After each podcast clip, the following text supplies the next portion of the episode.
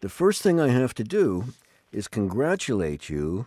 You took a vow of silence uh, for animal justice to raise money on Saturday, 24 hours. You doubled basically what you were looking to do.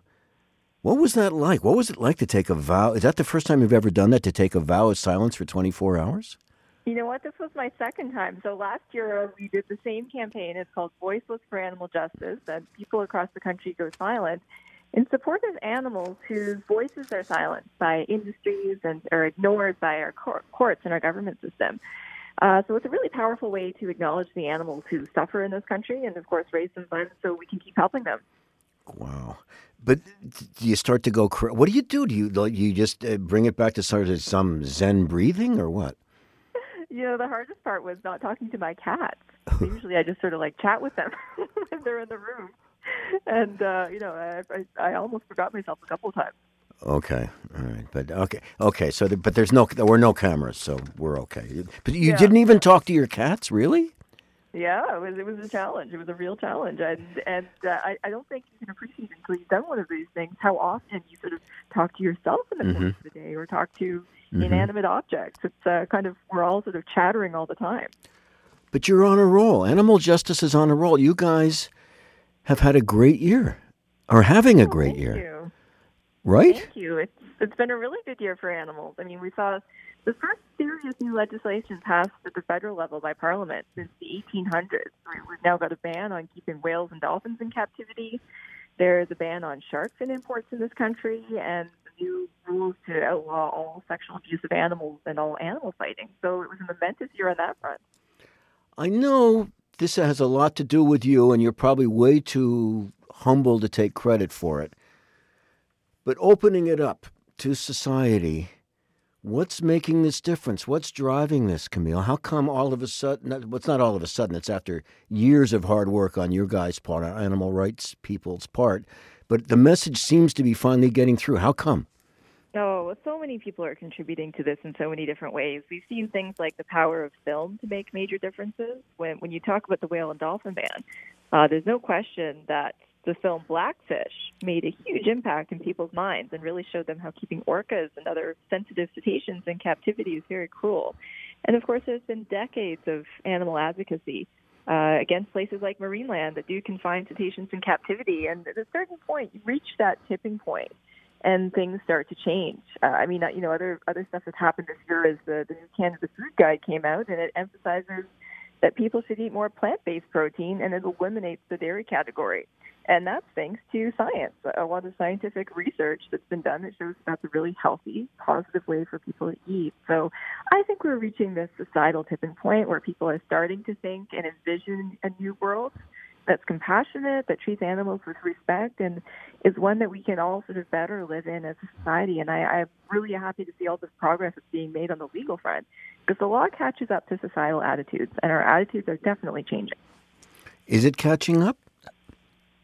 It is. It's, it's starting to. It still has a very long way to go. I mean, I'll just give you one example. Uh, we care deeply about animals in this country. We are a nation of animal lovers, but we actually have no rules for animals on farms. There's from the moment that animals are born on farms until the day they're trucked to slaughter. There's no laws that say how much space they should have, what kind of sunlight or access to air or social opportunities that they should have, what kind of cages they can be kept in. It's just the industry makes up its own rules. So that's an area, a huge area, because we kill over 819 million animals last year for food, land animals. Uh, you know, a huge area where we need to catch our laws up to our values. What's what's so so what's next on animal justice's radar, for lack of a better word? Where do you what's where do you concentrate now?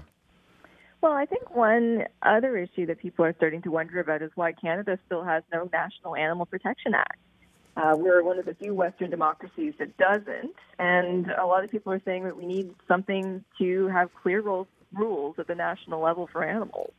Um, people are looking at enforcement structures and questioning whether they make sense. Uh, for instance, the Ontario SPCA withdrew from enforcement in Ontario. They no longer enforce animal welfare laws uh, because they recognize that as a private charity, they shouldn't really have to do that work.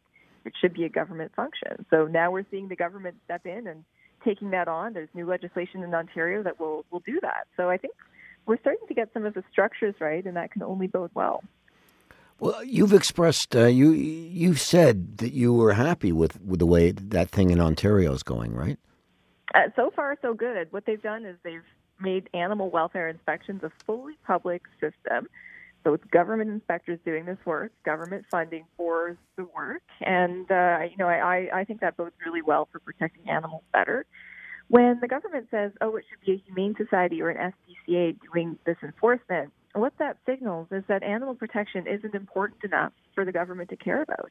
And I think that's completely out of step with how the public thinks about it. We find animal protection a very important public value, and we think that uh, public funds should pay for that as well.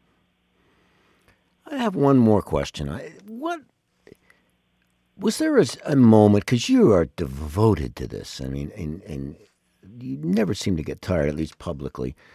What was it is it you were originally? Do you remember an original moment, a seminal moment, when you said, "I'm going to devote my life to this"?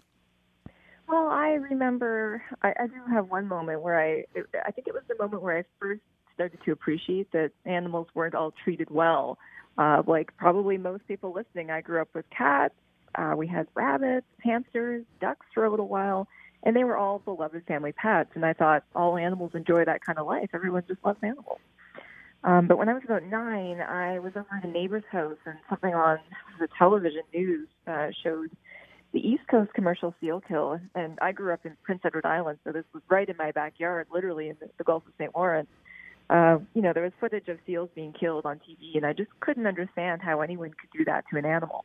And that's the first time I really appreciated that not everyone was just kind to animals all, all the time and started to understand that industries use and profit from them. But you know, it wasn't until years later when I actually ended up going to the commercial seal kill myself for the first time to photograph it and send those images to Europe, which eventually passed a ban on seal product imports, uh, that I, I started to appreciate that people could make a career and a, a life out of working on behalf of animals to protect them better. Well, I sure have a friend in you, kiddo. Wow. I hope so. Thanks, Camille. Always a pleasure.